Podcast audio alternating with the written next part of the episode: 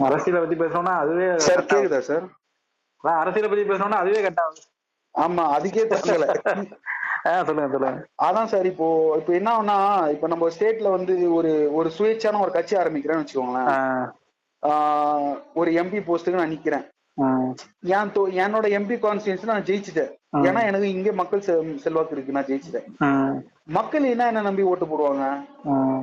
இவர் வந்தா நம்மளுக்கு நல்லது பண்ணி தருவாங்க தானே ஓட்டு போடுவாங்க. அப்போ என்னோட பிரதான பொறுப்பு என்ன இருக்கணும். என்னோட பிரதான பொறுப்பு வந்து என் மக்களுக்கு நல்லது நடக்கணும்ன்ற பொறுப்பு தான் எனக்கு இருக்கணும். ஆமா. ஆனா இங்க இருக்கிறவங்க என்ன பண்றாங்க தெரியுமா? என்னோட பிரதான கொள்கையை விட்டுறாங்க. விட்டுட்டு இப்போ இடதுசாரி கூட்டணியா? எவன் நம்மளுக்கு மார்க்கெட் அதிகமா தரான்? இப்போ ஃபார் ஓட்டிங் அப்போ வந்து பாத்தீங்கன்னா ஓட்டிங் அப்போ ஒரு ஒரு பத்தாயிரம் ஓட்டு வித்தியாசத்துல காங்கிரஸ் முன்னணி வராங்கன்னு வச்சுக்கோங்க. நான் என் தொகுதியில நான் ஒரு முப்பதாயிரம் ஜெயிச்சிருக்கேன். நான் சுயேட்சி. ஆ, நான் இப்ப என்ன பண்ணுவேன்னா நான் போய் இப்ப போய் ரேட்டு பேசுவேன். ஆ, ரேட்டு நான் பேசவே தேவையில்ல. என்ன தேடி அவங்க ஓடி வருவாங்க. கண்டிப்பா. என்ன தேடி அவங்க ஓடி வராங்க. அப்ப நான் என்ன பண்ணணும்? அந்த இடத்துல நான் முடிவு எடுக்க வேண்டிய இடம் என்னன்னா யாரு நம்மளுக்கு நல்லது பண்ணுவா? அவங்கள தேடி நான் போறதா நல்லது. எனக்கு வந்து காங்கிரஸ் வந்து முப்பதாயிரம் எனக்கு வந்து மூவாயிரம் கோடி தரான். அவன் எனக்கு அஞ்சாயிரம் கோடி தரான். நான் பிஜேபிக்கு போறேன்னு போனா என்ன ஆகும்? அப்போ உன்னை நம்பி போட்ட முப்பதாயிரம் பேர் மக்கள் வந்து முட்டாளுங்க. அப்படிதானே? அப்படிதான் பண்ண இந்த இப்போ இந்த நான் சொன்ன சுயேட்சை நடக்கிற விஷயம். இதுவே ஸ்டேட் பார்ட்டிங்களுக்கும் இப்படிதான் நடக்குது. ஸ்டேட் பார்ட்டிங்களுக்கும் இப்ப இப்படிதான். இப்போ ஃபார் எக்ஸாம்பிள் எடுத்துக்கிட்டீங்கன்னா இது கேரளால வந்து கம்யூனிஸ்ட் பார்ட்டி இருக்கு. அவன் தான் லீடிங்கு அவன் நாங்க அடிக்கவே முடியாது. ஏன்னா கேரளா கேரளைட் பீப்புள்லாம் வந்து எல்லாருமே எஜுகேட்டடு கம்யூனிசம் தான் அதிகமா பேசுவாங்க. உங்களுக்கு அங்க வந்து எப்படின்னா வேலை செஞ்சா கூலி கரெக்டா கிடைக்கணும். எல்லாமே ப்ராப்பரா நடக்கணும். கொஞ்சம் more over equal to foreign மாதிரி தான் இருக்கும் கேரளா. யார் வேணா முன்னேறலாம் ஜாதி பிரச்சனை அவ்வளவுலாம் இருக்காது. அந்த மாதிரி ஏன்னா எல்லாருமே கொஞ்சம் டெவலப் ஆயிட்டாங்க அந்த ஊர்ல. ஏன்னா எஜுகேஷன்னால அப்போ அங்க என்ன நடக்கும்னா இப்போ இவரு சிபிஐல வந்து நம்ம விஜயன் இருக்காருல்ல ஆமா. விஜயன் வந்து விஜயன் கிட்ட பிஜேபி எவ்வளவு அணுகுனாங்க. ஆனா விஜயன் போல. விஜய் என்ன பண்ண நான் காங்கிரஸ் கூட தான் அலைன்ஸ் வைப்பேன் அப்படின்னு இருந்தாரு ஏன்னா காங்கிரஸ்னால இவருக்கு ஒரு ஆதாயமும் கிடையாது. காங்கிரஸ் வந்துன்னா உங்களுக்கு அஹ், காங்கிரஸ்னால என்ன ஒரு இதுனா பொருளாதார அடிப்படையில மக்கள் உயருவாங்க. இந்த இந்த இந்த மாதிரி இந்த மாதிரி காரியங்கள் நடக்கும். அப்படின்னு சொல்லிட்டு பிளான் இப்ப நம்ம தமிழ்நாடு எடுத்துக்கிட்டீங்கன்னா பிஜேபி வந்து அதிமுக பக்கம் அதிமுக தான் வந்து பிஜேபி கூட அலைன்ஸ் வைக்கும். டிஎம்கே காங்கிரஸ் கூட வைக்கும். அப்படி பண்ணும்போது என்னன்னா அப்போ வந்து இது ரெண்டு பக்கம் பிரியுது. இந்த மாதிரி பிரிஞ்சிடும். அப்படியும் ஒரு ப்ராசஸ் இருக்கு. இப்ப எப்படின்னா இந்த நேஷனல் பார்ட்டிஸ் கூட இப்போ பெரிய பிரதானமா இருக்கிற நேஷனல் பார்ட்டிஸ் கூட ஆல்ரெடி அலைன்ஸ் வச்சாங்க போக மாட்டாங்க. இப்ப இந்த அலைன்ஸ் வைக்காம இந்த மதிமுக அப்புறம் இது விடுதலை சிறுத்தை புரட்சி பரதம் அந்த மாதிரி பிஎஸ்பி அந்த மாதிரி கட்சி எல்லாம் இருக்குல்ல ஆ, அவங்க என்ன பண்ணுவாங்கன்னா அவனுங்க எல்லாம் வெயிட் பண்ணி இருப்பானுங்க எதனா நமக்கு சான்ஸ் கிடைக்காதா நம்ம ஒரு ஓவர் நைட்ல ஒபமா ஆட முடியுமான்னு பார்த்துட்டு இருப்பானுங்க. அங்கதான் கெடுதல் நடக்குது. அதே மாதிரிதான் ஆந்திராலையும். Telugu Desam party YSR Congress. Telugu Desam party BJP support பண்ணும். ஒய்எஸ்ஆர் காங்கிரஸ் காங்கிரஸ் தான் சப்போர்ட் பண்ணுவான் இது ரெண்டு ரெண்டுமே பிரதானம் ரெண்டுமே அந்த ஊர்ல பிரதானமான இது. அதே மாதிரி ராயலசீமா தெலுங்கானால பாத்தீங்கன்னா ராஜசேகர் ரெட்டி அவங்க கட்சி. அவன் வந்து அவன் வந்து யாருமே சட்டம் பண்ண மாட்டான். நான் தான் ராஜா நான் தான் மந்திரின்னுவான். ஆமா இவங்க எல்லாருக்கும் டஃப் கொடுக்குற ஒரே ஆள் யார் தெரியுமா சார் யாரு? Trinamool Congress sir Mamata Banerjee. அது வந்து அது வேற லெவல் சார் அந்த பொம்பளை. அந்த அம்மா மட்டும் நம்ம இந்தியாவுக்கு பிரைம் மினிஸ்டர் ஆச்சுன்னு வச்சுக்கோங்களேன் நம்ம நாடு எங்கேயோ போயிடும். ஒண்ணும் தேவையில்ல. இப்போ வந்து பிஜேபிக்கு எதிராக நிறைய பகை ஆயிடுச்சு ஆ, சிவசேனா வந்து விலகிட்டாங்க. மகாராஷ்டிரா தான் பெரிய தொகுதியே. மகாராஷ்டிரால விலகிட்டாங்க. மகாராஷ்டிரா இன்னைக்கு ஒரு ஆர்டர் போடுங்க தெரியுமா? என்ன சார் ஆர்டர் இனிமே யாரும் ஹலோன்னு சொல்லக்கூடாது. கவர்மெண்ட் ஆஃபீஸர்லாம் பாருங்க அவங்க போன இடத்துல. வந்தே மாதிரினா சொல்ல. ஆமா அவங்க வந்து மராட்டி அந்த அந்த ஒரு பற்று உள்ளவங்க அவங்க. மகாராஷ்டிரால எல்லாருமே அப்படிதான். அவன் சிவசேனா வந்து ஒதுங்கிச்சு நற்குடுகள் வாங்கல பிரச்சனை. மக்களுக்கு நல்லது நடக்கல.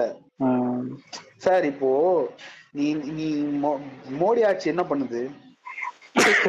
அவனுக்கு சப்போர்ட் பண்ற ஸ்டேட் அவன் அவன் கூட அலையன்ஸ் வச்சிருக்க ஸ்டேட்டுக்கு மட்டும்தான் அவன் வந்து டெவலப் பண்ணிட்டு இருக்கான்.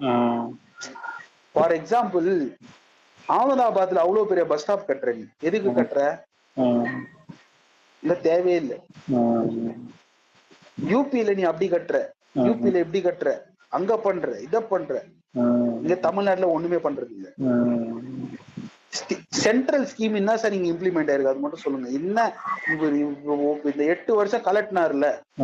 அந்த கலெக்டர்ல தமிழ்நாட்டுல என்ன நடந்தது? ஒண்ணுமே நடக்கல.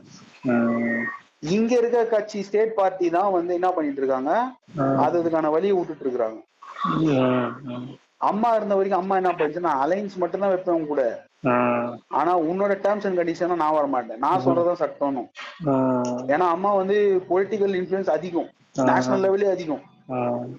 எப்படின்னா மம்தா பானர்ஜி மாயாவதி ஜி ஆஹ், மாயாவதிக்கு ஈக்குவல்னே வச்சுக்கோங்க மாயாவதி கொஞ்சம் அதிகம்னே வச்சுக்கோங்க அம்மா.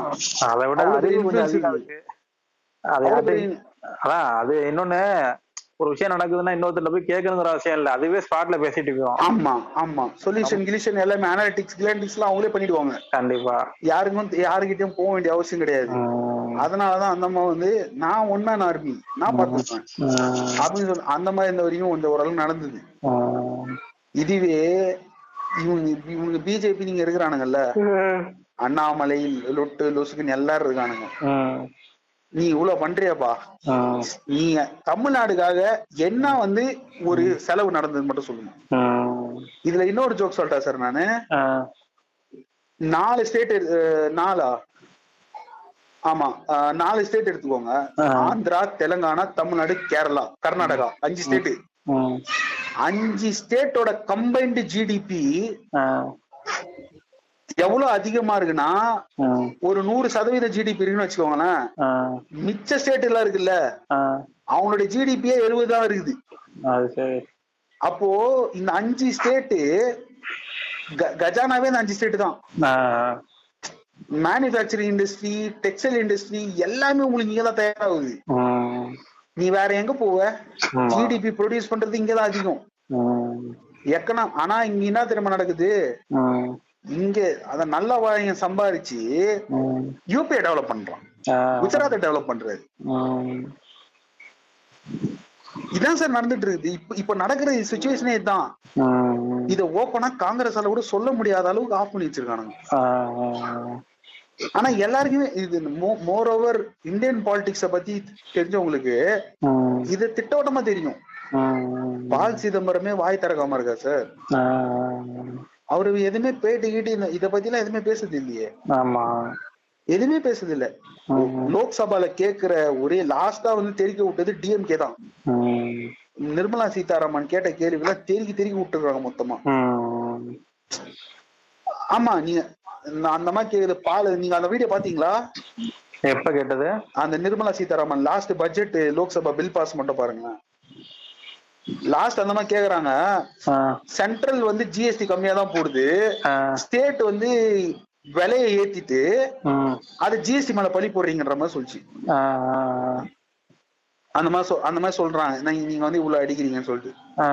ஆனா உண்மையாவே அது சென்ட்ரல் போடுற ஜிஎஸ்டி தான் அது. அப்படி இருந்துமே அவ்வளவு தைரியமா சொல்லிட்டு பாருங்க அந்த அம்மா. அது சொன்னது இல்லாம அது நம்ம கனிமொழி அம்மா ஒரு நல்ல கேள்வியை கேட்டு விட்டாங்க. டிமானிட்டைசேஷன் பண்ணீங்களே. அப்ப கருப்பு பணம் ஒளியும் தானே சொல்லி பண்ணீங்க. ஏன் இன்னும் ஒளியலன்னு கேட்டுச்சு. வாயே தர ஒத்தி கூட வாயை தரல இப்போ வந்து நம்ம டிஎம்கே எம்பிஸ் எல்லாம் என்ன பண்ணுவாங்க. லோக்சபால ஆப்போசிட்ல உட்காருவாங்க. லோக்சபால ஆப்போசிட்ல உட்காருவாங்க. ஓகே. இப்போ நம்ம ஸ்டேட்ல நடக்கும்ல சார்? ஆமா. ஸ்டேட் வந்து ராஜ்யசபா. ராஜ்யசபால எப்படி நடக்கும்னா? ஆளுங்கட்சி ஒரு சைடு எதிர்கட்சி ஒரு சைடு உட்காருவாங்க. இப்போ லோக்சபால எப்படின்னா அதே மாதிரி தான் இருக்கும். அலையன்ஸ் வச்சு ஜெயிச்சவங்க எல்லாம் இருப்பாங்கல்ல அவங்க ஆளுங்கட்சி ஆமா அவங்க எல்லாம் ஒரு சைடு உட்காருவாங்க அலையன்ஸ்ல தோத்து போன டீம் இருக்கும் பாருங்க இப்போ இப்போ காங்கிரஸ் டிஎம்கே. கம்யூனிஸ்ட் பார்ட்டி அவங்க அவங்க எல்லாம் வந்து ஆப்போசிட்ல உட்காருவாங்க. இது MP member of parliament member of legislative assembly இவங்க இப்படி உட்காருவாங்க. அப்போ கேக்குறாங்க நீங்க இதெல்லாம் பண்ண நீங்களே எங்க பண்ணவே இல்லை அது மட்டும் தான் நல்ல கேள்வி. அப்புறம் இன்னொருத்தவங்க கூட தமிழச்சி தங்க பாண்டியன் கூட நல்லா கேட்டு விட்டாங்க. நல்லா கேட்டு விட்டாங்க நீங்க நீங்க வந்து இப்ப இந்தியா தான் இவ்வளவு இந்தியால இந்த அஞ்சு ஸ்டேட் தான் ப்ரொடியூஸ் பண்ணிட்டு இருக்குது. இதுக்கான ஆதாரமும் இருக்கு. ஆனா எவ்வளவு எவ்வளவு நீங்க திருப்பி தமிழ்நாடுக்கோ இல்ல கேரளாக்கோ ஆந்திரா கர்நாடகா கொடுத்து கர்நாடகா கொடுக்குறாங்க. ஆனா இந்த நாலு ஸ்டேட்டுக்கு மட்டும் வர மாட்டேங்குது. இந்த நாலு ஸ்டேட்டுக்கு பிஜேபி இருந்து பணமும் வர மாட்டேங்குது பிஜேபியே வர மாட்டேங்குது ம். அதான் உண்மை. எங்கேயுமே சார் ஜெயிக்கவே முடியல சார் இந்த நாலு ஸ்டேட்ல மட்டும் அவங்களால. ஒண்ணுமே பண்ண முடியல அத்- அந்த ஒரு காண்டு தான். மத்த இடத்துல எல்லாத்துலயும் அப்புறம் பார்த்தா வெஸ்ட் பெங்கால் அந்த பக்கம் போக மாட்டான் அவன் அந்த பக்கம் போட்டா அந்தமா களைச்சு விட்டுது. அந்த முப்பது நிமிஷம் லேட்டா வந்தீங்கன்னு சொல்லிட்டாங்க சொல்லிட்டு. அந்த மாதிரி சொல்லுது மோடி சொல்லிட்டு இருக்காராம். ஏன் மம்தா மம்தாஜி வந்து தேர்ட்டி தேர்ட்டி மினிட்ஸ் லேட் அப்படின்னு சொல்லி. நான் அப்படிதான் வருவேன் சரி. You may be a prime minister but I don't care. Sir அபார வெற்றி சார் அங்கெல்லாம் நம்ம அசைக்கவே முடியாது. தீதி சீனா அசைக்கவே முடியாது. மொத்தமாவே நூத்தி எழுபத்தி நாலு தொகுதி. நூத்தி எழுபது தொகுதி நம்ம தான் அப்புறம் அப்படி நினைக்க கூட முடியாது. பட்டு தோல்வி சார் ஆ. பட்டு தோல்வி பிஜேபி எல்லாம். அங்க ஒண்ணுமே பண்ண முடியாது. ஒண்ணும் இல்ல. அங்கெல்லாம் கட்சி பிரச்சாரம் பண்றாங்க தெரியுமா. கட்சி பிரச்சாரத்துக்கு கூட பிஜேபி வெளியே வர மாட்டேன் அது சரி. வந்தாலே அவ- அவங்க தெரியும். இவங்க பிரச்சனை பண்ண மாட்டாங்கடா வச்சு செஞ்சிருவாங்க. எதனா சொல்லிட்டு. கரெக்டா தெரியும் அவங்களுக்கு. அதனால அந்த அம்மா மக்களோட பவர் பேசு. அந்த மாதிரி கிளியரா சொல்லுது. ஏன் மக்களுக்கு அது நல்லது நடக்கணும்? எங்க எங்கேயோ தூக்கி இது பண்ணி இப்போ இங்க உழைக்கிறாங்க சம்பாதிக்கிறாங்க. வரி கட்டுறாங்க. உனக்கு யூபியில குஜராத்ல எங்க வரி கட்டினான் அவனுக்கு அப்போ வரி கட்டினாங்கன்னா ஜிடிபி ஏறி இருக்கணும்ல. கண்டிப்பா. கிராஸ் டொமஸ்டிக் ஏறவே இல்லை. இங்கதான் ஏறி இருக்குது உனக்கு. எங்க இருந்தா வெளிநாட்டுல சம்பாதிக்கிறான். இங்க வரி கட்டுறான். அந்த மாதிரிலாம் இருக்காங்க. கண்டிப்பா. கேரளாலாம் ஃபுல்லா வெளிநாட்டு படம் தான் சார். ஃபாரின் போயிடுவான். அவன் பணம் எல்லாம் இங்க தானே வருது? வரி கட்டுறான்ல? ஆமா. ஜிஎஸ்டி கட்டுறான் ஐடி கட்டுறான் அதை கட்டுறான் இதை கட்டுறான். கண்டிப்பா. நீங்க என்ன கட்டுறீங்க. நீங்க நேரா இங்க வந்துடுறீங்க. உங்க ஊரு வீட்டுல எல்லாம் காலியாகுது அங்க யார் வரி உங்களுக்கு கடைசி வரைக்கும் பாயும் போக முடியலப்பா. இதான் இதான் சார் சுச்சுவேஷனு. இதுதான். இவ்வளோ மல்ல மாதிரித்தனமும் பண்ணிக்கிட்டு ஆ. நாங்கள் வந்து இந்தியாவோட நிலையை காப்பாற்றுவோம். எங்கள் மதத்தை நாங்கள் காப்பாற்றுவோம். ம். அப்படின்னு சொல்லிட்டு கொடியை பிடிச்சி சுத்திட்டு இருக்கானுங்க இவனுங்க. அது உங்களுக்கு ஏதாச்சும் ஒண்ணு கையில எடுத்தாகணும்ல அதாவது சொல்றேன். நம்மளோட நாட்டோட பிரதானமா இருக்கிற ஒரே ஹிந்தோட வார்த்தை தான். சோ அதை நீங்க கையில எடுத்துக்கிட்டாலே அதுக்கப்புறம் நம்ம ஈஸியா மூவ் பண்றது ஈஸி இல்ல. ஒரு அதாவது அதுக்கு அதுக்கான சப்போர்ட் ஈஸியா ஒரு பாதி பேர்ட்டு இருந்து கிடைச்சிரும். ஆமா. அதுக்கான முதல் வேலை அதுதான். அதுதான் சொல்றேன். ஆக்சுவலா பார்த்தோம்னா ம். நம்மளோட சம்பாதியத்துல அவன் அவனுக்கு இருக்கிற மாதிரி அதுதான் அர்த்தமே வருது. ஏன்னா நம்ம கிட்ட இருந்து நம் நம்ம கட்டுற வரி பணம் அதை வச்சு உங்க உங்க உங்க ஸ்டேட் முன்னேறுது. அதை யார் பண்ற? பிஜேபி பண்றா. கண்டிப்பா. அப்ப நீ வந்து நான் உங்க ஊருக்கு வந்தா நீ வந்து என்ன ஹிந்தி பேச சொல்ற ம். எப்படி எங்களுக்கு எங்களுக்கு நீங்களாம் தமிழ். அது இதெல்லாம் கூட நான் ஒத்துப்பேன் சார். ஆனா இந்த யூபி யூபியோட சீஃப் மினிஸ்டர் அந்த யோகி ஒருத்தர் இருக்கா பாருங்க யோகி அந்த பொட்டை ஒரு வேலை போட்டா பாருங்க சார். என்னால அதான் சார் எனக்கு? மனசே ஆடல சார் அதை கேட்டுதான். என்னது? இங்க இந்த அண்ணாமலை இருக்கான் அவன் கோயம்புத்தூருக்கு ஒரு மாநாடுக்கு கூட்டு வந்தான் சார் அந்த யோகிய. ஆ. அவன் வந்து அவன் பேட்டியில சொல்றான். தமிழ்நாடை வந்து நான் யூபி அளவுக்கு நான் உயர்த்தணும்.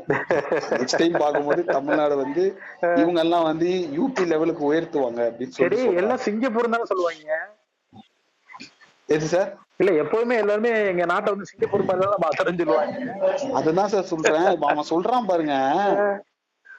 அரிசி என்ன பேசுறான்? என்னன்னா நான் தமிழ்நாடு வந்து கல்வியில யூபி அளவுக்கு உயரணும்ன்றான். எனக்கு அது சொன்ன உடனே சார் நம்மளை விட இருபது வருஷம் பின்ன பின்ன பின்தங்கி இருக்காங்க சார் அவங்க. யூபி எப்படா உயர்ந்துச்சு? இருபது வருஷம் பின்தங்கி இருக்கிறாங்க அவங்க. மேப்ல உயரத்துல இருக்காங்கல்ல உங்களுக்கு? லிட்ரஸி ரேட்ல உங்களுக்கு மேப்ல பாத்திருக்கீங்களா இல்லையா? பேப்பர்ல சார்? மேப்ல மேப்ல பாத்திருக்கீங்களா இல்லையா? ஆ. மேல தானே இருக்கும்? சார் இல்ல சார் கல்வியில உயர்ந்து சொல்றேன். எனக்கு கல்வியில உயர்ந்து அது ஜியோகிராபிக்கலா உயர்ந்தா இருக்கு. அது ஒத்துக்கிறேன். அது இல்ல சொல்ல வடிவேல் சொல்லுவா தெரியுமா? அங்க இருக்க டெல்லியை தூக்கி அப்படியே கீழே வச்சுட்டோம் அப்படின்னா டெல்லி நம்ம கீழே வந்துரும். அந்த மாதிரி அந்த மாதிரி முட்டாள் தான் பொழுது அவன். அவன் சொல்றான் இந்த மாதிரி ஒண்ணு. எனக்கு அதை கேட்டு எனக்கு அப்புறமா எப்படி சொல்? நம்ம ஸ்டேட் கட்டுற முதல்ல போன்ல திட்டுறா. நம்ம ஊர்ல காமராஜர் இருக்கிறாரு பெரியார் இருக்கிறாங்க அவனோட எண்ணம் உயர்த்துறதா இல்ல நான் அது ஊப்பி மாதிரி கீழே கொண்டு போதான்னு தெரியல மாதிரி ப்ராப்ளம் இதுதான் சார் இது இதுதான் சார் இந்தியாவோட மெயின் இஷ்யூவே தான் சார் இப்போ வந்து நான் அந்த அந்த இடதுசாரி கூட்டணினால இதெல்லாம் வர பிரச்சனைகள் இதுதான். அப்ப என்ன ஆகுதுன்னா இது பார்ஷாலிட்டி தானே? கண்டிப்பா. இது பார்ஷாலிட்டி தான். அப்போ என்ன ஆகுதுன்னா இப்போ தமிழ்நாடு பாதிக்குது நீங்க வேணா பாருங்க காங்கிரஸ் வந்ததுன்னா தமிழ்நாடு சென்னை மதுரையில எவ்வளவு டெவலப் ஆகும் பாருங்க. செம்மையா டெவலப் ஆயிடும் சார். ஏதோ எல்லா சிட்டிக்கும் போடுறோமே மெட்ரோ அப்படின்னு சொல்லிட்டு தான் இங்க இங்க சும்மா பிஸ்கெட் தூக்கி போடுற மாதிரி தூக்கி போட்டானுங்க. நாளைக்கு அது ஒரு இஷ்யூ ஆயிடக்கூடாதுன்னு சொல்லிட்டு அப்படி அப்படி நடந்துச்சு ஆக்சுவலா பாத்தீங்கன்னா இங்க இப்போ இப்போ இங்க கொச்சி திரு திருவேண்டரம் சென்னை ஹைதராபாடு இந்த சிட்டிஸ் எல்லாம் மெட்ரோ இருக்குது. ஆ, ஆனா பாத்தீங்கன்னா இப்ப அவங்க கட்டுறாங்கல்ல அங்க ஃபுல்லா மேல. டெல்லி பாம்பே கொல்கத்தா இது ஆமா. குர்கவுனு ஹரியானா அங்க இங்க. நாக்பூர் கீர்பூர் எல்லாத்துலயும் கட்டுறாங்களா மெட்ரோ ஆமா. அதுக்கெல்லாம் காசு உனக்கு எங்க இருந்து வந்தது நாங்க தானே அது. ஆமா. இந்த இந்த அஞ்சு இந்த அஞ்சு ஸ்டேட் கட்டுறது அடிப்படம் தான். ஆ, ஆ. அவ்வளவு கட்டுறோம். புரியுது புரியுது. அது அது அத பத்தி அத அப்படியே போட்டு கட்டைன் பண்ணிட்டானுங்க சார் அது. வெளியே வராது. இது யூபில பிரிட்ஜ் கட்டி வச்சிருக்காப்ல முப்பது கிலோமீட்டர் ஒரு பிரிட்ஜ் இந்தியால நீளமான பிரிட்ஜ் ஏன் அங்க கட்டுற. இப்போ புல்லட் ட்ரெயின் விடுறேன்ற டெல்லியில இருந்து அகமதாபாத் அகமதாபாத் விடுறேன்ற. இதுக்கான ரீசன் என்ன? ஏன் அகமதாபாத் பர்டிகுலரா இப்போ நீ டெல்லி டு மும்பை விட்டனா அது ஒரு லாஜிக் இருக்கு. டெல்லியில இருந்து மும்பை நீ விட்டனா அது ஒரு லாஜிக் இருக்கு. என்ன லாஜிக்னா ரெண்டுமே பிஸியஸ்ட் சிட்டி இன் இந்தியா பெரிய. காஸ்மோபாலிட்டன் சிட்டி கண்டிப்பா. நீ அங்க இருந்து இப்ப அகமதாபாத்ல இருந்து மும்பை ஒன்னும் ரொம்ப தூரம் எல்லாம் கிடையாது இப்ப நம்மளுக்கு இங்க இருந்து நம்ம எப்படி இது என்னது மேல திருவேண்டரம் போறோம்ல அங்க இங்க கேரளா போறோம்ல அந்த அளவுக்கு தான் தூரம்.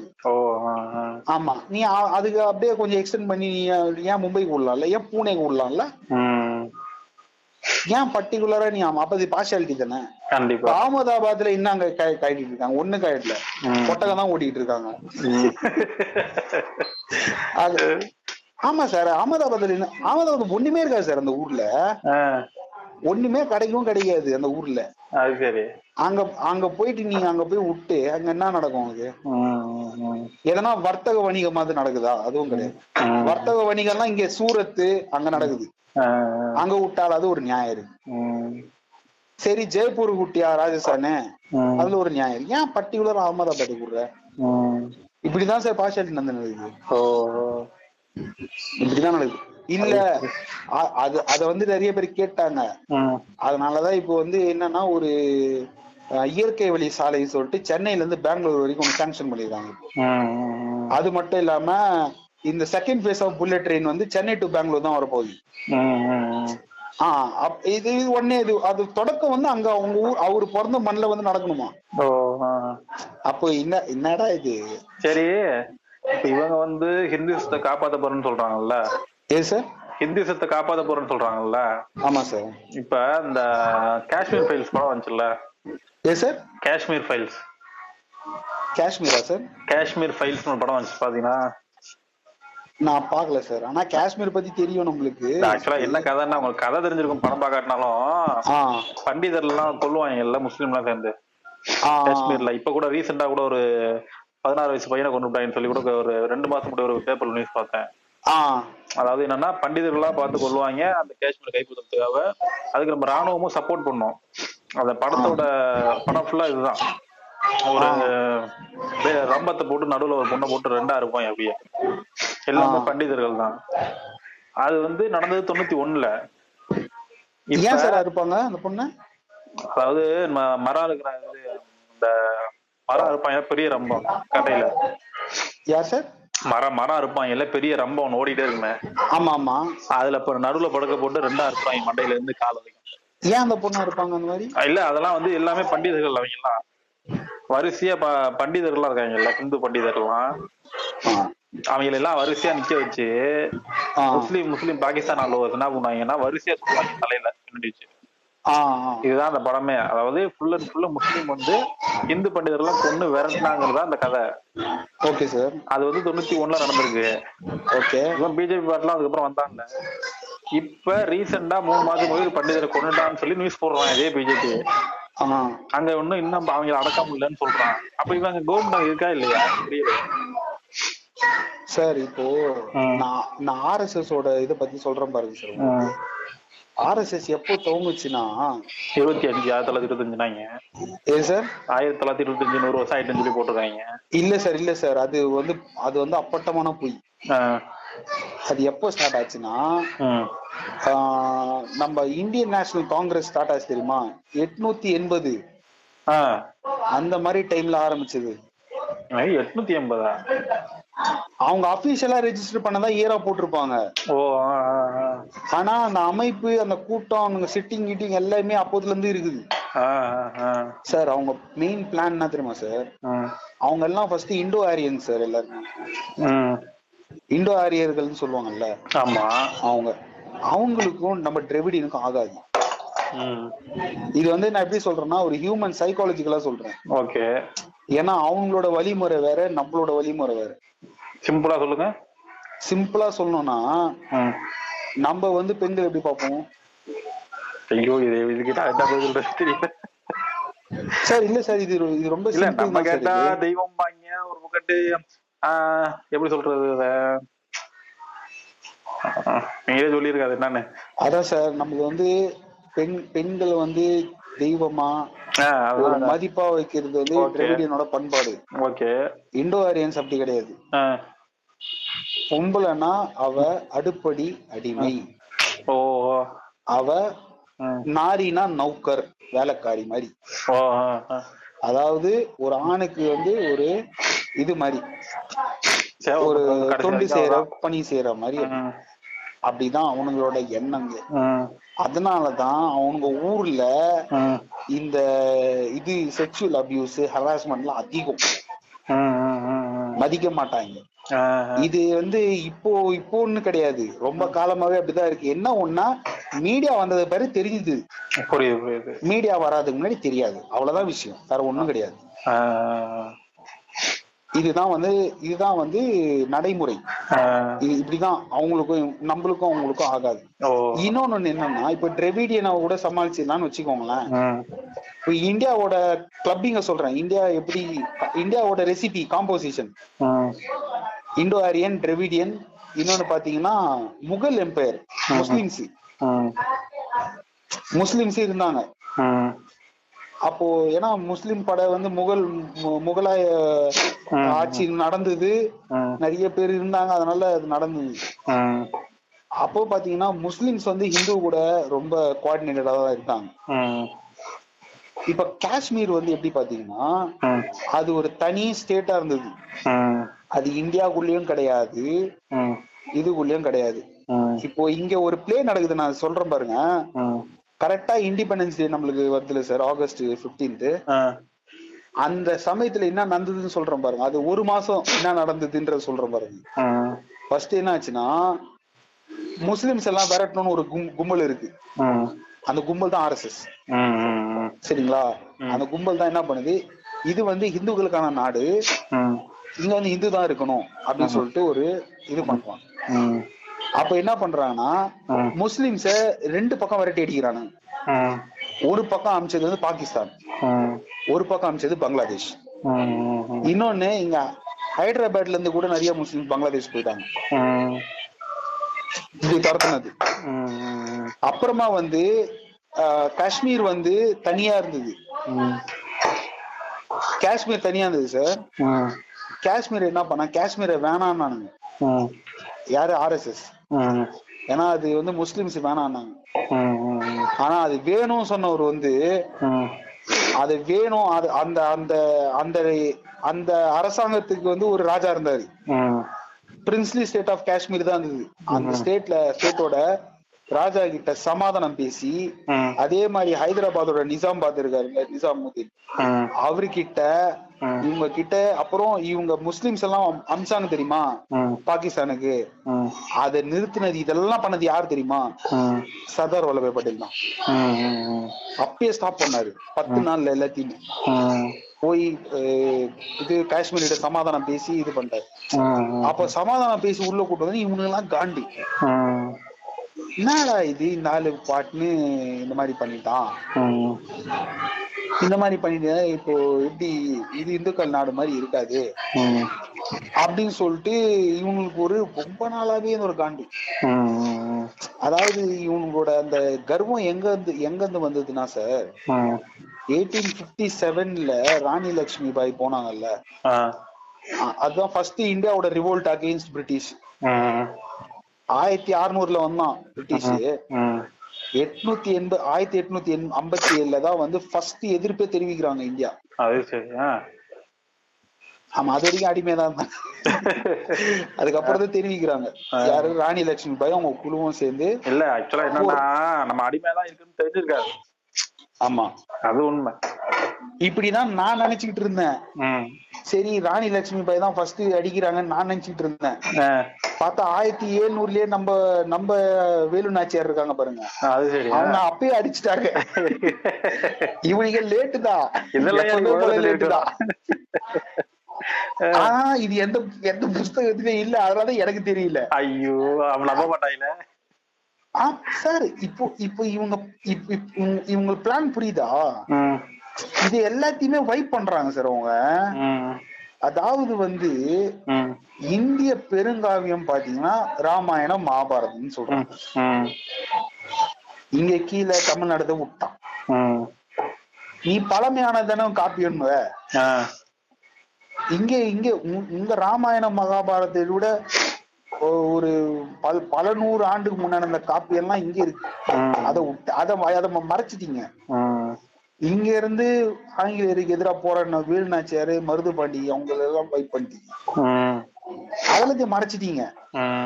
புஸ்தகத்துல பசங்களுக்கு ஜெனரேஷன் ஃபர்ஸ்ட் ஜெனரேஷன் தான் தெரியும். அவங்க புக்ல என்ன போடணும்ன்றத வந்து இவனுங்க தானே முடிவு பண்ணாங்க ஆமா. அங்க முடிஞ்சு போச்சு. இது எல்லாத்தையும் வைப் பண்ணிட்டாங்க. அதாவது இவனுக்கு என்னன்னா இவனுக்கு தான் வந்து ஒரு இந்தியாலயே வந்து உயர்ந்த ஜாதி மாதிரியும் மத்தவங்க எல்லாம் வந்து அவங்களுக்கு கீழே இவன் வந்து கஞ்சி கு- கோமணம் கட்டி கஞ்சி குடிச்சா கூட அவன் பெரிய ஜாதி தான். நம்ம பேண்ட் சட்டை போட்டுதான் நம்ம கீழ் ஜாதி மாதிரி அப்படிதான் சார் நினைச்சிட்டு இருக்காங்க. ஆர்எஸ்எஸ் ஓட எய்மே தான் ஆ. இந்து நாங்க வந்து நாங்கள் தான் உயர்ந்தவர்கள். மத்தவங்க எல்லாம் வந்து உயர்ந்தவர்கள் கிடையாது. உன்னோட வ- குரலை நீ ஒ- ஒசத்தக்கூடாது. ம் ம் எங்கேயோ வந்து? அப்படின்னு சொல்லிட்டாங்க. இந்த இந்த முரண்பாடு எங்க இடிக்குதுன்னா நம்ம பீம்ராவ் அம்பேத்கர் டாக்டர் பீம்ராவ் வந்து அம்பேத்கர் என்ன பண்ணாரு? இந்தியாவை பத்தி ஒரு டெபினிஷன் கொடுக்குறாரு. India is a vast diversified and secular கண்ட்ரின்னு கொடுக்குறாரு. செக்குலருக்கான அர்த்தம் என்னன்னா எம்மதமும் சம்மதமும் தான். இந்த நாட்டுல எந்த மதத்தை எந்த எல்லா மதத்தையும் பின்பற்றுறதுக்கான அதிகாரமும் ஒரு ஒரு குடிமகனுக்கும் உண்டு. அப்படிதான். அப்ப நீ வந்து உன் மதத்தை என்ன பண்ற? நீ உன் மதத்தை தான் பெரியசுன்னு ஆதிக்கம் உன் மெஜாரிட்டி நீங்கன்னு தான் சொல்லிட்டு நீ என்ன பண்ணீங்கன்னா உன்னோட மதம் வந்து நீ நீ நீ மாறுத்தட்டி சொல்லிக்கோ. என் மதம் பெரிய மதம் சொல்லிக்கோ. அது பிரச்சனை இல்ல. என் மதம் பெருசுன்றத விட்டு விட்டானுங்க. ம். நீங்களாம் இருக்க கூடாதான்றானுங்க. அங்கதானே தப்பு. ஆமா. நீங்களாம் யார்? கிறிஸ்தவர்கள் இருக்கக்கூடாது. முஸ்லிம்ஸ் இருக்கக்கூடாது. ஜூவிஸ் இருக்கக்கூடாது. ஈவன் இதுவே இதுவே சொல்றானுங்க சார். சீக்கியசம் இருக்க கூடாது அதனாலதான் பஞ்சாபி பத்தின நார்த்ல தனியா இருப்பானுங்க. பஞ்சாபி. ஊர் மாதிரி. இல்ல பஞ்சாபி கதை இன்னொன்னு இருக்கு. என்ன தெரியுமா? ஒரு படம் வந்திருக்கு ஜோகின்னு. யார்கிட்ட Jogi Jogi J O G I ஆமா ஜோகி ஜோகி. படம் பார்த்தேன். எண்பத்தி நாலுல நடந்திருக்கு. அதாவது அமிர்தர்ஸ் கோயில் இருக்குல்ல? அந்த கோயில்ல போய் எல்லாம் பதுங்கிடுவாங்க. அதாவது என்னன்னா இந்திரா காந்தி செத்தப்ப இந்திரா காந்தி கொன்னது அவன் படையில இருந்துட்டு ஒரு சர்தார் தான். அதை காரணம் காட்டி என்ன பண்றான்? அங்க இருக்கிற டெல்லியில இருக்க எல்லா சர்தாரையும் கொல்லுங்க அப்படின்னு ஒரு சர்தாரை கொண்டா ஆயிரம் ரூபாய் அதான் அதான் அதான் சொல்றேன். எண்பத்தி நாலுல ஆயிரம் ரூபாய் நல்ல பிரபலமான சர்தாரை கொண்டா ஐயாயிரம் ரூபாய் ஆமா சார் அததான் சொல்றேன். என்ன இருக்கு? அமிர்தர்ஸ் கோயில்ல போய் ஒரு நூறு பேர் ஒளிஞ்சிருவாங்க. இப்போ அது அந்த மாதிரி தான் இப்போ இந்த டிரவிடியன்ஸ் எல்லாம் ஃபேஸ் பண்றாங்கல்ல. நம்ம நம்ம ஸ்டேட் எல்லாம் ஃபேஸ் பண்ற ப்ராப்ளம் அந்த ப்ராப்ளம் பஞ்சாபியும் ஃபேஸ் பண்ணுவான் சார். இன்னொன்னு தெரியுமா? அவன் ஊருக்கு போனா நீங்க பஞ்சாபி தான் பேச முடியும். ஹிந்தி பேசினா அவனுக்கு நீங்க ஹிந்திலே பதில் சொன்னா கூட ஹிந்திலே பேசினா கூட பஞ்சாபில தான் பதில் சொல்லுவான். ஆமா அங்க போயிட்டு ஹிந்தில பேசு. அப்படின்னா நான் பஞ்சாபில தான் பேசுவேன். அவன் அவனுங்க அந்த மாதிரி நம் நம்மளுக்கு எப்படி நம்ம தமிழ் மேல பற்று இருக்குது அந்த மாதிரி அவங்களுக்கு ஒரு பற்று இருக்குது நமக்கு பற்றலாம் கிடையாது. ஏதோ நீங்க நானும் வேணா பேசிக்கலாம். இல்ல சார் காமனா சொல்றேன். காமனா தான் சொல்ல வேண்டாங்க நம்ம வேலுக்கு அந்த பற்று இருந்துச்சுன்னா தமிழை தான் காப்பாத்திருப்பாங்களா? அது இல்லடா என்ன பண்றது? இவங்க காப்பாத்துறதெல்லாம் பொன்னியின் செல்வனையும் நானே வருவேன் தானே. அதுதான். இல்ல சார் நம் அந்த ஒரு எப்படி சொல்றது? நான் பண்ணாலும் நம்மளுக்கு அதுதான் அப்படிதான் தமிழ் தான். அந்த மாதிரி இருக்குது இல்ல. அந்த மாதிரி. அது உள்ளே இன்கல்கேட் ஆயிடுச்சு. அதை மாத்த முடியாது. ஆமா. அது என்ன என்ன பண்ணாலும் வந்து நான் தான் நம்ம நிறைய லாங்குவேஜ் கத்துக்கினாலும். தமிழ்ல பேசி தமிழ்ல திட்டுற மாதிரி ஒரு சுகம் எங்கேயுமே வராது. அது உண்மைதான். ஆமா. அது அதனாலதான் வந்து அது நம்மளுக்கு கரெக்டா அதே மாதிரிதான் அவங்களுக்கும். அந்த மாதிரி ஒரு இன்னொன்னு என்னன்னா அவங்க சீக்கிசம்ல வந்து மதத்துல ரொம்ப சூப்பரான மதம் சார் அது. ஆமா. மக்களுக்கு உதவி பண்ணணும் தொண்டு ஆற்றணும் அந்த மாதிரி ஒரு குணம் உள்ளது. அத வந்து அந்த அங்க இருக்கிறவங்க வந்து அத வந்து ரொம்ப முக்கியமா கடைபிடிப்பாங்க அது வேற ஒண்ணு. அந்த அந்த அவங்க மத கொள்கையில இருந்து ஒதுக்க மாட்டாங்க. ஆமா. அதெல்லாம் ரொம்ப ஏன்னா இவங்க இந்த- ஆர்எஸ்எஸ் எல்லாம் அப்படி கிடையாது. நான் என்ன வேணா பண்ணுவேன். ஆனா நான் இந்து நான் பெரிய ஆள் தான். அப்படின்னு ஆமா. அது ஒண்ணுதான் வந்து இந்தியால ஒரு பெரிய ப்ராப்ளமே அந்த ஆர்எஸ்எஸ் அமைப்போட அவங்களோட கொள்கை வந்து எல்லாருக்கும் பரப்புறது தான் ஜிப்சி படம் பாத்தீங்களா? ஏ சார்? ஜிப்சி ஜிப்சியா சார். இல்லையே சார் ஜிப்சி பாக்கல சார் ஜிப்சி ஜீவா நடிச்ச படம். ஆ ஆமா சார் வந்து தெரியும் இப்போ. பாருங்க. புட்டு புட்டு வச்சிருப்பான் யோகி ஆனந்த் யோகி ஆதித்யநாத் வந்து எப்படி சிஎம் ஆனதான் கதையே. சத்தியான கதை. நீங்க சொல்ற ஹிஸ்டரி அப்படியே தெளிவா எடுத்திருப்பான். நம்ம நாகூர் தர்கால ஆரம்பிச்சு கேரளா கொண்டு போய் அகமதாபாத் டெல்லி இந்த பக்கத்து யூபி கொண்டு போயிருப்போம் கதைய. ஜம்மு காஷ்மீர் வரைக்கும் போயிருக்கோம் அவ்வளவு சூப்பரா நீட்டா எடுத்துப்பான் கதைய. அந்த மாதிரி படம் ஓடாது சார். ஆமா அந்த மாதிரி படம் ஓடாது. இல்ல நம்ம பயிலோடய அதை திருட்டுத்தனமா பாக்குறாங்க. இப்போ அதான் சார் இப்போ இது இது இதுக்கு எல்லாத்தையும் அடிப்படை எங்கன்னா ஸ்கூல்ல இருந்து ஆரம்பிக்குது. ஸ்கூல்ல வந்து உனக்கு வரலாற்றையும் நம்மளோட நம்மளோட பின் பின்புறம் என்ன? நம்மளோட பின்புலம் என்னன்றது கரெக்டா எல்லாருக்கும் தெரிஞ்சதுன்னா அவன் அவனுக்கு தெரிஞ்சிடும் கண்டிப்பா. இதான் கதை. இவங்க- அப்ப இவனுக்கு தான் மோசமானவனுங்க இப்ப இப்ப எனக்கு இப்போ எங்க- ஸ்கூல்ல நல்லா சொல்லி கொடுத்தாங்க சார். அதனால எனக்கு தெரியுது இப்போ இதெல்லாம் வந்து அம்மா இவங்க எல்லாம் இப்படிதான் பண்ணி இதுதான் பண்ணிட்டு இருக்கானுங்க. இதுக்கான அர்த்தம் இதுதான். என்னென்ன நடந்தது? இதெல்லாம் நடந்தது இப்படிதான் இருந்தது. அப்படின்னு நம்மளுக்கு தெரியும் போது அப்ப இதுல யார் மல்ல மாதிரின்றது தெரிஞ்சிடாதா? கண்டிப்பா. ஆமா.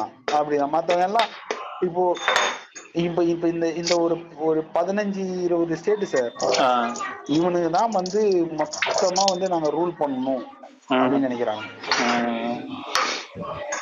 இது இது இல்லாம இப்போ நம்ம இப்போ இந்த இப்போ கேரளா கர்நாடகா வரமாட்டான். அவன் விட்டுருங்க. அவன் பிஜேபி குள்ள போயிட்டான். அது மூழ்கி போயிடுச்சு அது. கர்நாடகா யாரு? கர்நாடகா கர்நாடகா சார் பெங்களூரு. அதான் இல்ல கர்நாடகா யாருங்க? இல்ல இப்போ இந்தியாவை ரெண்டா? பிரிச்சிருங்க. அப்படின்னு கேட்டு இந்த ஒரு நாலு ஸ்டேட் மட்டும் நாங்க நாங்க ஒதுங்கி போயிடுறோம்பா. அப்படின்னு நம்மளே விட மாட்டானுங்க. நீ இருக்கணும் ஆனா அடிமையா தான் இருக்கணும். நீ வேணும். நீ இருந்தா ப்ரொடியூஸ் பண்ற. நீ தேவை. ஆனா வந்து நீங்க அடிமையா தான் இருக்கணும். இந்த எண்ணம் தான் வந்து ம். இதுவே ஏய் நீங்க தேவைடா நீங்களாம் போங்கடா நான் தனியா இருந்துக்கிறேன். அப்படின்யா நீ ஆம்பளடா? கண்டிப்பா. ஒத்துட்டு இருக்கலாம் அப்படியும் பண்ண மாட்டானுங்க. இந்த இந்த இதுதான் பேடு ரொம்ப இந்தியாவை வந்து இன்னும் இன்னும் இந்தியா டெவலப் ஆகாத காரணமே இதுதான். இதுதான் கோர் ப்ராப்ளம்ஸ் இது இததான் சார் மெயினா பண்ணிட்டு இருக்கானுங்க. நீங்க நான் உங்களுக்கு எதனா புக்ஸ் சொல்றேன். நீங்க அந்த புக்ஸ பாருங்க. இப்போ எப்படின்னா நம்ம உள்ள உக்காந்துட்டு பார்த்தோம்னா நமக்கு தெரியாது. நம்ம என்ன பண்ணணும்? நம்ம ஒரு ஃபாரினோட பெர்ஸ்பெக்டிவ்ல இருந்து பார்த்தோம்னு வச்சுக்கோங்களேன். அப்படியே கிளியரா புரியும். இதுவே இப்ப யூஎஸ்ல வந்து யூஎஸ் கண்ட்ரில இந்தியன் ஹிஸ்டரி பத்தி இல்லைன்னா இங்கிலாந்துல இந்தியன் ஹிஸ்டரி பத்தி ஒரு புக்கு போட்டிருந்தாங்கன்னா அவன் அவன் தெளிவா போட்டிருப்பான். எவ்வளவு என்ன போல வரி தலை பண்ணாரு தெளிவா இருக்கும். நம்ம உள்ள இருக்கிறது நமக்கு தெரியல. நான் கூட ஹிஸ்டரி ஹிஸ்டாரிக்கல் ஜேர்னல் தான் சார் படிச்சேன். இங்கிலாந்தோட ஹிஸ்டாரிக்கல் ஜேர்னல் தான் படிச்சேன். அங்கதான் வந்து ஆனா கொஞ்சம் வந்து இங்கிலாண்ட கொஞ்சம் பெருமை பத்துற மாதிரி காட்டுவான். அந்த பாட்டெல்லாம் ஒதுக்கி விட்டுருக்கோம். அது நமக்கு தேவையில்ல. இந்த பாட்டை பார்த்து நம்ம பாக்கணும் இந்த பாட்டெல்லாம் நமக்கு தெரிஞ்சிடும் இவ்வளவு இது பண்ணிருக்காங்களா அப்படின்னு சொல்லிட்டு. ம். அப்போ அவங்க எல்லாம் அவங்க கிளியரா மென்ஷன் பண்ணிருப்பாங்க. அந்த ஆர்எஸ்எஸ் அமைப்பு அவங்க பண்ண ரியோட்டு. அவங்க என்னென்ன போ அவங்க என்னென்ன கிரிமினல் அசால்ட் எல்லாம் பண்ணானுங்க அது எல்லாமே போட்டிருப்பான். ஆமா. ஆர்எஸ்எஸ் தான் ராஷ்டிரிய ராஷ்டிரிய சுயம் சேவக் சுயம் சேவக்குன்னு ஏதோ ஒண்ணு வரும். சுயம் சேவக் சங்கா இல்ல சுயம் சங் சேவக்கான்னு தெரியல. ராஷ்டிரிய சுயம் சேவக்கா சார் சுயம் சங் சேவக்கா இல்ல சுயம் சேவக் சங்கான்னு தெரியல. ஆஹ் சுயம் சேவக் சங்கனா. சேவக்னா வந்து இது தொண்டு. ஆ, அப்ப ரைட் அப்ப சுயம் சேவக் சங் தான். ஆஹ் ராஷ்டிரியனா நேஷனல் ஆ. அதாவது இவனுங்க என்எஸ்எஸ் NSS-க்கு ஆள் எடுக்க நேஷனல் சர்வீஸ் அந்த மாதிரி அப்பயே பேர் வச்சுக்கிறாங்க பாருங்க இப்ப பேண்டா மாத்திட்டாங்க தெரியுமா நம்ம முடியும் ட்ரௌசர் பீட்டர்னா சார்? பேண்ட் பேண்ட் மாத்திட்டாங்க இப்ப. முன்னாடி ட்ரௌசர் தானே போட்டு இருந்தாங்க. ஆ. அப்டேட் ஆயிட்டாங்க இப்ப.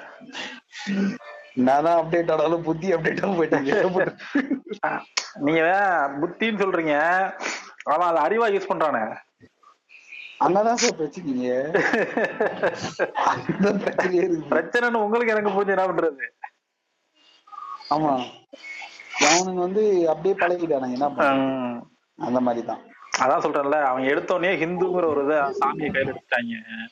ஸோ சாமியை பிடிச்சவனா என்ன பண்ணுவான்? ஓ நம்மளை காப்பாத்துறதுக்கு ஒரு தெய்வம் வந்திருக்கு அப்படிப்பா. ஆமா.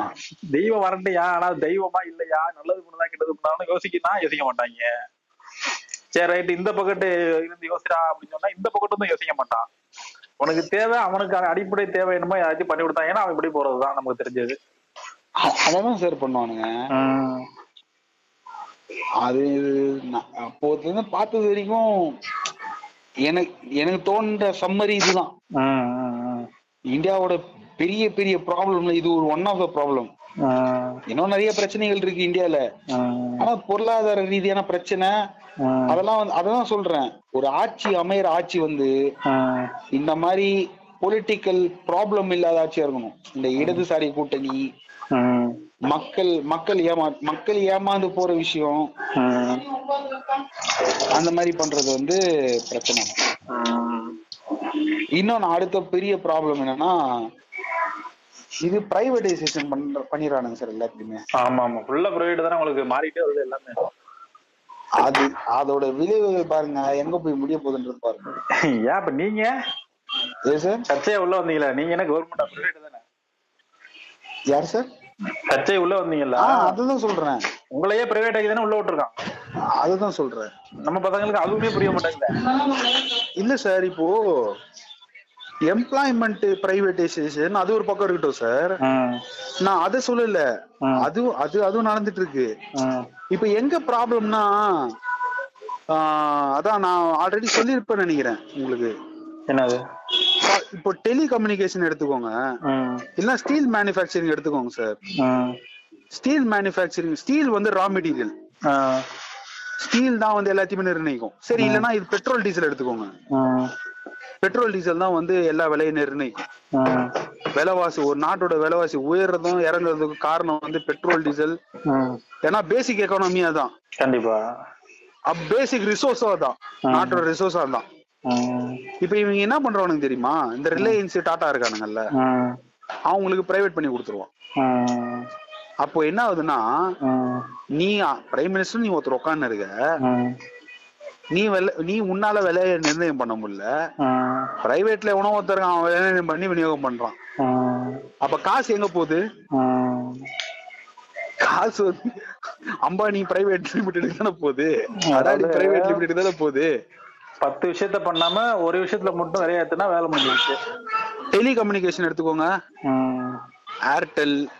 Idea Vodafone Jio.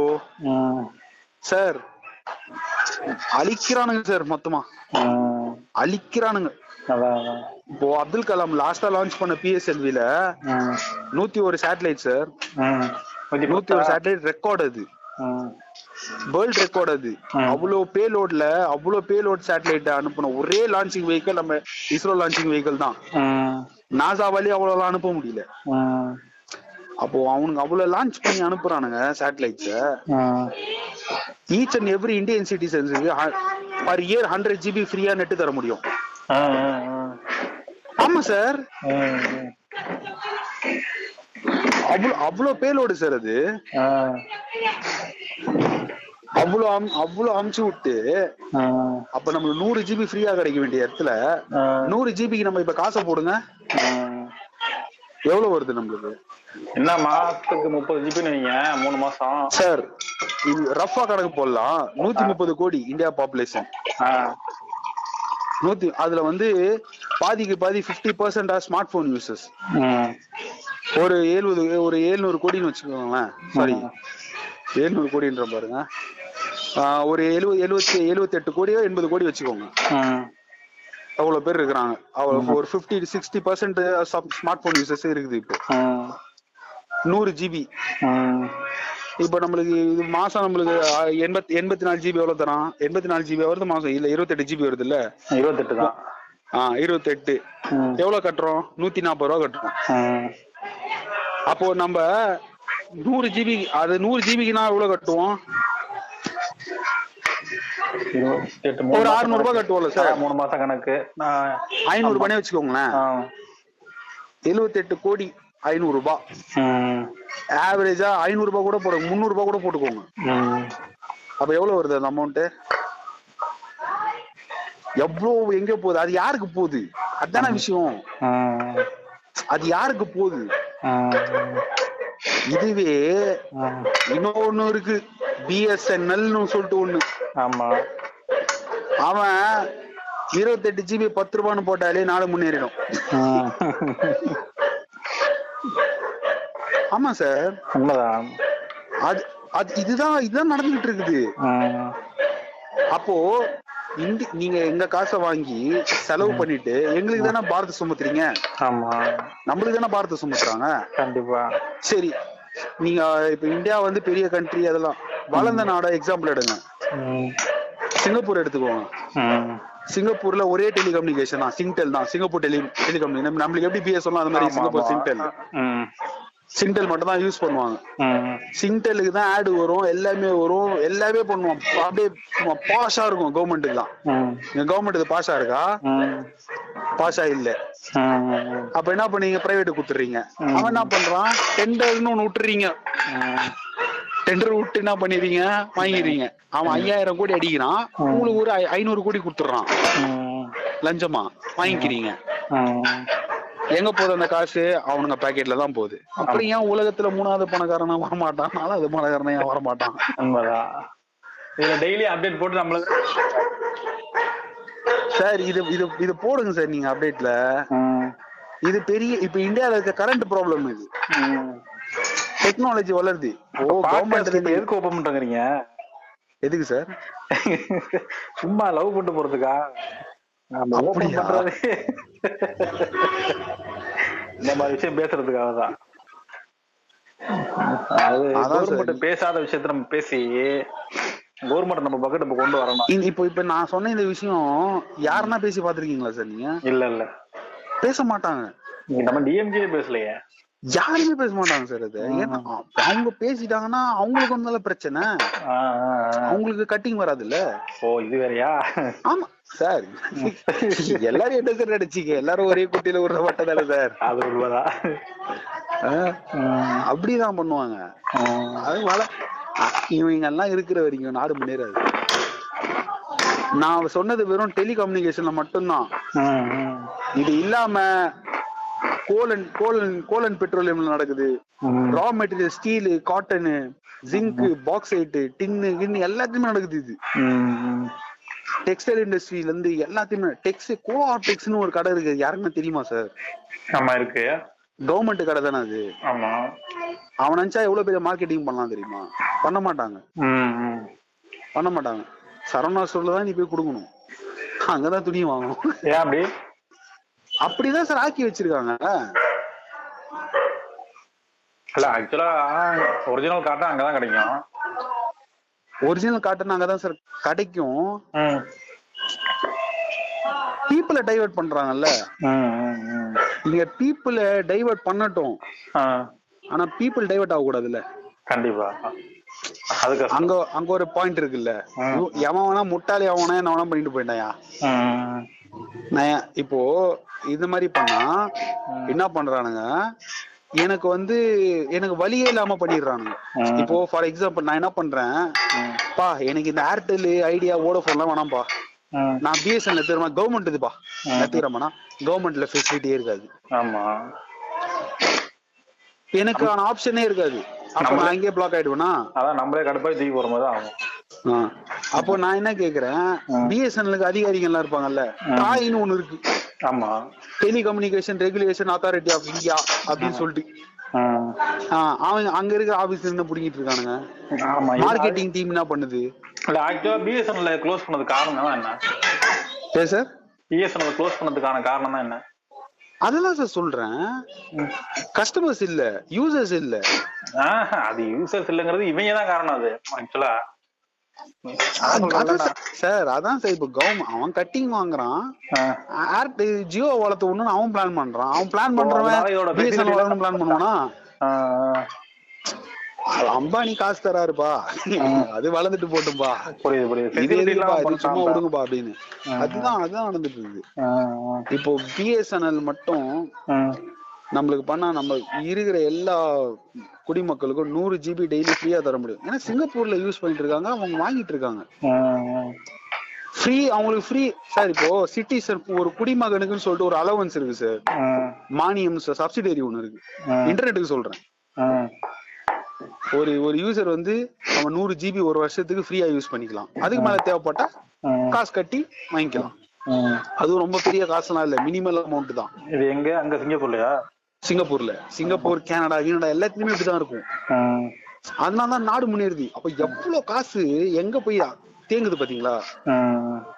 அப்ப அந்த காசு கவர்மெண்ட்டுக்கு வந்ததுன்னா கவர்மெண்ட்ல ஒரு நல்ல அ- அரசியல்ல ஒரு நல்ல ஒரு தலைவர் இருந்தானா. அவன் வந்து அத மக்களுக்கு போய் சேர்ப்பான்ல. கண்டிப்பா. துபாய் எடுத்துக்கோங்க சார். யூஏ இருக்குல்ல. யூஏ எல்லாம் ஒரு எக்ஸாம்பிள் எடுக்கணும் சார். வளமே இல்லாத நாடு அது. அவனை விட நம்மளுக்கு நம்ம கிட்ட பத்து மடங்கு அதிக வளம் நம்ம கிட்ட இருக்கு. அவன் கிட்ட இருக்க வளத்தை விட. நம்ம கிட்ட ஒரு வளம் ரெண்டு வளம் கிடையாது. த்ரீ சிக்ஸ்டி டிகிரி வளம் இருக்குது. ஆமா சார் இந்தியால இல்லாத பொருளே கிடையாது. நிறைய வேர்ல்டு கண்ட்ரிஸ் வந்து இந்தியா டிபெண்ட் பண்ணி தான் நிறைய பொருட்கள் இருக்குது. ஆனா நம்ம எல்லாம் அப்படியா இருக்கோம்? அவங்க அவனுக்கு என்னமோ பணக்காரங்க மாதிரியோ நம்ம என்னமோ பஞ்ச பழகி வந்தா மாதிரியே இருக்கு.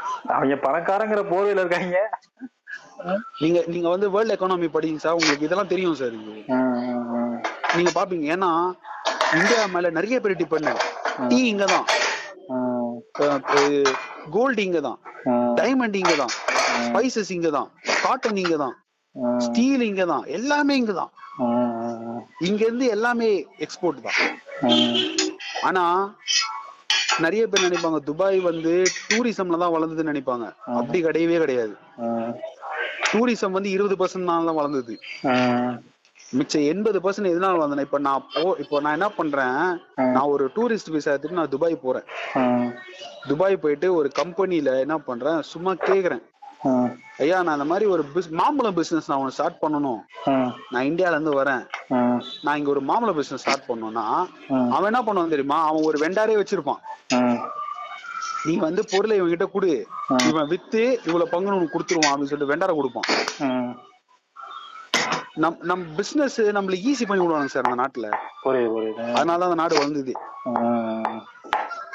ஆமா. இல்லனா அவங்களுக்கு என்னென்ன சலுகை தெரியுமா? ஃப்ரீ எஜுகேஷன் ஃபுல் மோடி புழுக்கா விட்டாருல ஒரு ஒரு குடிமகன் பேர்ல பதினஞ்சு லட்ச ரூபாய் போட போறேன்னு சொல்லிட்டு.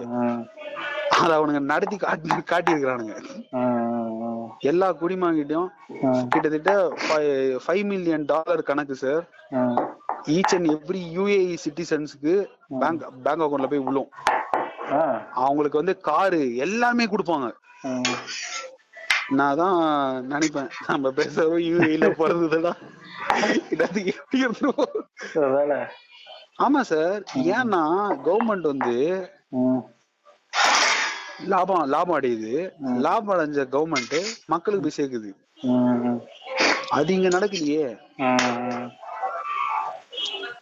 நான் அப்படியே என்னோட ஒரு பழைய டைரி ஒண்ணு அதெல்லாம் எழுதி வச்சிருக்கேன். என்னென்ன problem what are the key problems in இந்தியான்னு சொல்லிட்டு. அடுத்தது பாத்தீங்கன்னா பிளாக் மணி அத பத்தி சொல்லவே தேவையில்ல. உங்களுக்கே தெரியும் நிறைய. அத அதை எடுத்து கொடுத்தாலே அமெரிக்காவோட மூணு மடங்கு நம்ம பெருசாயிடும் இவ்வளவு இருக்கு சார் இவ்வளவு ரிசோர்சஸ் வேஸ்ட் பண்றாங்க சார் எல்லாத்தையுமே. அதாவது அப்துல் கலாம் மாதிரி ஆளுங்க ஜிடி நாயுடு மாதிரி சத்யநாராயண் மாதிரி சயின்டிஸ்ட் இந்தியாவுக்கு வந்து நம்ம தொண்டு ஆட்டணும்னு நடத்தின நடத்தின விஷயத்தை எல்லாத்தையும் வேஸ்ட் பண்றாங்க அருகதை இல்லாத மாதிரி பண்றாங்க இப்போ இப்போ அப்துல் கலாம் அவ்வளவு பெரிய விஷயம் பண்ணாரு. ஹண்ட்ரட் ஜிபி ஃப்ரீ அது எவ்வளவு பெரிய ஒரு லாபம் வருது அந்த லாபத்திலேயே ஒரு அமௌண்ட்டை போட்டு இவனுங்களுக்கு லாபம் பண்ணி தரது இவனுக்கு இந்த லாபத்தை வாங்குறதுக்கு இவனுக்கு அருகதையே இல்லடா அப்படின்னு மாதிரி தான் பண்ணிட்டானுங்க. ஆமா. அதாவது ஃபர்ஸ்ட் நம்ம ஆளுங்க நம்ம நம்ம பப்ளிக் மென்டாலிட்டி கரெக்டா தெரிஞ்சுக்கிறானுங்க சார் ஃப்ரீயா கூடி அவன் பின்னாடியே ஓடி அதான் ஜியோ ஸ்டார்ட் பண்ணான். மொபைல் ஃபோன் யூசர்ஸ் அதிகம் பண்ணணும்னு நினைச்சான். ஐநூறு ரூபாய்க்கு ஃபோன் விட்டான் அந்த மாதிரி பண்ணி பண்ணி பண்ணி பண்ணி என்ன பண்ண இப்போ இந்த நிலைமை இந்த நிலைமைக்கு வந்து நிக்கிறோம் நம்ம. ஆமா. ஏன் இடையில போன் ஒண்ணு புக் பண்ண நானு அந்த போன் வந்துச்சா? ஃப்ரீடம் ஃப்ரீடம் அது பேரு பேரு ஞாபகம். ஃப்ரீடம் ஃப்ரீடம் பெரிய ஸ்கேம் சார் அது. ஐநூத்தி நாற்பத்தொன்பது ரூபாயா நம்ம பெரிய ஸ்கேம் அது. பெரிய ஸ்கேம் அது. அது வராது. அது வராது. அது வச்சுன்னு ரொம்ப பணக்காரன் ஆயிடுவோம் இருந்தா தானே வரும். ஏ சார் இருந்தா தானே வரும். அதான் சொல்றேன் வராது அது. அது இப்போ ஒரு நா ஆறு மாசம் முன்னாடியே சொல்லிட்டாங்க சார் ஸ்கேம்னு சொல்லிட்டு. யார் பண்ணதா அது? யாரு பண்ணதெல்லாம் இன்னும் இன்வெஸ்டிகேட் பண்ணிட்டு இருக்காங்க சார் என்னங்க கவர்மெண்ட் பேரை போட்டு தானே வந்துச்சு? சார் அது ஏதோ ஒரு மாஸ்டர் மைண்ட் பண்ணிருக்குது. ஒரே ஒகே ஒக்க லிக்க வச்சு ஒரு ஒரே ஒரு நாலு ஆடு போஸ்ட வச்சு முடிச்சிட்டா. ம். வந்த காசு எல்லாத்தையும் அக்கௌண்ட்ல பிரிச்சு பிரிச்சு எங்கடா ஃபாரின் அக்கௌண்ட்ல போட்டிருப்பான் ஒயர் டிரான்ஸ்ஃபரா போட்டு தப்பிச்சிட்டு இருப்பான் அவ்வளவுதான். அப்பப்ப செலவுக்கான அந்த அக்கௌண்ட்ல இருந்து கொஞ்சம் கொஞ்சமா எடுத்துக்கலாம். இவங்கள பிடிச்சாலுமே இவன் ஒரு அக்கௌண்ட கொடுத்துருப்பான். அந்த அக்கௌண்ட்ல இருந்து கொஞ்சம் அமௌண்ட் விட்ரா பண்ணி அவனுக்கு லஞ்சம் கொடுத்தா இவனுக்கு பண்ணிடுவானுங்க ஆமா. அது வேற ஒண்ணு இருக்கு. ஆமா. இல்லன்னா அவ- அவரு அவரு வாங்குற கடனுக்கு தள்ளுபடி எல்லாம் பண்ணுவாங்க. அது உண்மை. ஆளுக்கு பயங்கரமான ஆளுக்கு தெரியும்ல. நான் ஸ்டேட் பேங்க் லோன் வாங்கினது தேடிட்டு இருக்காங்க. அதுதான் சொல்றேன். நம்ம எல்லாம் லோன் வாங்கினா எல்லாமே ப்ரொசீஜரா நடக்கும் சார்.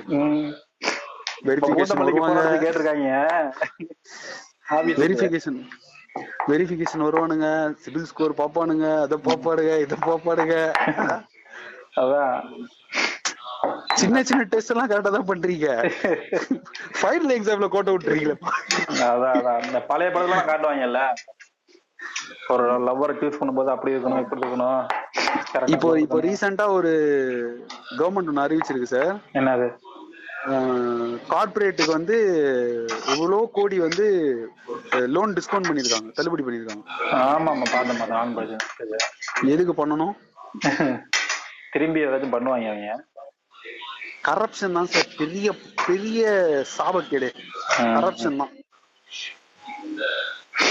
எனக்கு தெரிஞ்சு அந்த கரப்ஷன் வேணா மாறிடும் சார் கொஞ்ச நாள்ல. அடுத்த வர எங்கர் ஜெனரேஷன் வந்து கொஞ்ச நாள் எஜுகேட் ஆகி வந்தாங்கன்னா இவங்கெல்லாம் சேர்ந்து பண்ண ஆரம்பிச்சிருவாங்க. மாறிடும். அவங்களுக்கு இப்போ இந்த மாதிரி பிரச்சனை தான் சார் இந்தியால இருக்க பெரிய பெரிய மூலக்காரங்கெல்லாம் இந்த ஊரை விட்டு போயிடுறாங்க. இது தெரிஞ்சதுன்னு வச்சுக்கோங்களேன். இதெல்லாம் எனக்கு எனக்கு இப்போ ரீசெண்ட் இயர்ஸா இதெல்லாம் நிறைய விஷயம் தெரிய வந்தது. எனக்கு இந்த நாட்டுல இருக்கிறதுக்கே பிடிக்கல. சீரியஸ் சிம்பிளா சொல்லணும்னா. ம். ஏன்னா வாய்ப்புகளும் இருந்து. எல்லாமே இருந்து. ஒருத்தனால முன்னேற முடியல நல்ல வாழ்க்கை இல்ல நல்லா சந்தோஷமா வாழ முடியல. அப்படின்னா ஒரு பேசிக் நீடே உங்களால கொடுக்க முடியலையே. கண்டிப்பா நான் இப்போ உழைக்காதவனா கிடையாது உழைக்கிறாங்க கஷ்டப்படுறாங்க ஏன். யூஏலாம் உழைக்கிறாங்க நல்லா இருக்காங்க. அப்போ இது யார் மேல தப்பு கண்டிப்பா தெரியல. ஆமா சார் இப்போ இங்க பாத்தீங்கன்னா எயிட்டி பர்சன்ட் அப்படி ஒரு ப்ராப்ளம் இருக்கு. கவர்மெண்ட் மேல பொலிட்டிக்கல் மேல எயிட்டி பர்சன்ட் ப்ராப்ளம் இருக்கு. இருந்தாலும் பப்ளிக் பார்க்கும்போது ஒரு டுவெண்ட்டி பர்சன்ட் தப்பு இருக்கு. இப்போ வந்து ஜியோ வந்து ஃப்ரீயா ஊட்டுறேன் அப்படின்னா ஓடுறது யாரு ம். ஓடக்கூடாதுல்ல இல்ல அப்படி பார்த்தாலுமே பிஎஸ்என்எல் கதையை நீங்க சொன்ன மாதிரியே எடுத்துக்குவோம் பிஎஸ்என்எல். ஆப்ஷன் இல்லாதனால தானே நம்ம ஜியோக்கு போறோம் அததான் சொல்றேன். அப்போ எப்படி கேட்டு போடுறாங்க பாத்தீங்களா? அப்ப நீங்க மத்த விஷயத்துலயும் இதே மாதிரி கேட்டு தானே விழுவுது? ஆமா எல்லாத்துலயும் கேட்டு இருக்கு. இல்ல சார் இப்போ நீங்க நீ இது நீங்க சொல்றது வேலிடான பாயிண்ட் தான். ஆனா வந்து ஒரு ஸ்டேட்டே வந்து இது வந்து அப்போஸ் பண்ணிச்சுன்னு வச்சுக்கோங்களேன். ரெவல்யூஷன் வந்துச்சுன்னா கண்டிப்பா. அது எவ்வளவு பெரிய ஒரு மாசம் தெரியும்? அதுதான் சொல்றேன். Why the revolution has not started தான் கேக்குறேன். ரெவல்யூஷன் பண்றதுக்கு வந்துச்சுன்னா இல்ல. நான் ஜெயிலுக்கு போன பயப்பட அளவுலாம் இருக்கும்போது எப்படி ரெவல்யூஷன் வரும்? சார் அப்படி ரெவல்யூஷன் பண்றவனே வந்து பணத்துக்காக பண்றேன்னு சொல்ற கூட்டம் சார் இது. அது உண்மைதான். நம்ம சொல்ல வர நல்லதே புரிஞ்சுக்க மாட்டாருங்க நேத்து நம்ம கூட தண்ணி அடிச்சாப்ல அவனுக்கு எவனா காசு எதிர்க்கு இப்ப நம்ம பிஜேபி இதுதான் பண்றோமா? காங்கிரஸ் கொடுத்துருப்பாங்க அவனுக்கு அடிப்பாங்க உண்மைதான். பண்ணுவானுங்க. நம்மளுக்கே தலையில சைக்கோன்னு ஒரு முத்திரையை கட்டு. மென்டல் ஹாஸ்பிட்டல் அட்மிட் பண்ணி ஜெயில உட்கார வச்சிருவானுங்க. இப்ப சவுக்கு சங்கர் கத்திட்டு இருந்தாப்ல? உள்ள தூக்கி வச்சு விட்டாங்க ஏ சார் சவுக்கு ஆமா சங்கர் ஆமா ஆமா. சவுக்க சுருட்டிட்டாங்களே பயமில்ல கொஞ்சம். தேங்க்யூ கொஞ்சம் இடையில எல்லாம் உண்மையை பேசி விடுவான் அத சுருட்டாங்க இடையில என்ன தெரியுமா பிரச்சனை இருந்துச்சு கோர்ட்டு பேசுறதுக்கு முன்னாடி இந்த போலீஸ். டிபார்ட்மெண்ட் பத்தி கொஞ்சம் ஓவரா பேசி விட்டாங்களே ஆமா ஆமா என்ன பண்ணிட்டாங்கள நீங்க போற வர இடத்துல எல்லாம் மால் எல்லாம் பாருங்க. ஒவ்வொரு பொதுமக்களும் எடுத்து போட்டோ எடுத்து வீடியோ எடுத்து ஷேர் பண்ணுங்க அப்படின்னு அந்த டிபார்ட்மெண்ட் நம்மளுக்கு வேத்து வைக்கலாம் போக்குவ எல்லாரையும் தூண்டி விடுறா போலக்குவ அப்படின்னு ஏகப்பட்ட காண்டு வேற. என்ன பண்றது? அதான் இப்போ இப்ப ஆளுங்கட்சியா இருந்தாலும் சரி எதிர்கட்சியா இருந்தாலும் சரி. அவங்களோட அவங்களோட பாலிடிக்ஸ் வெளியே வச்சுக்கிறாங்க. ஆனா அவங்களுக்குள்ள சிண்டிகேட்டா தான் சார் இருக்காங்க எல்லாருமே. ஆமா ஆமா அது உண்மை. அது ஒண்ணு நிறையவே இருக்கு. அதாவது எப்படின்னா கேட்டா பிசினஸ் எத்திக்ஸ் மாதிரி பேசுறானுங்க. ஆமா. இவங்க தான் எல்லாத்தையும் கண்டுபிடிச்ச மாதிரி இன்னைக்கு நீங்க வந்து ஆள்றீங்க உங்களுக்கு லாபம் வருது. நாளைக்கு நாங்க ஆளுவோம் எங்களுக்கும் லாபம் வரும். அப்ப ஆ.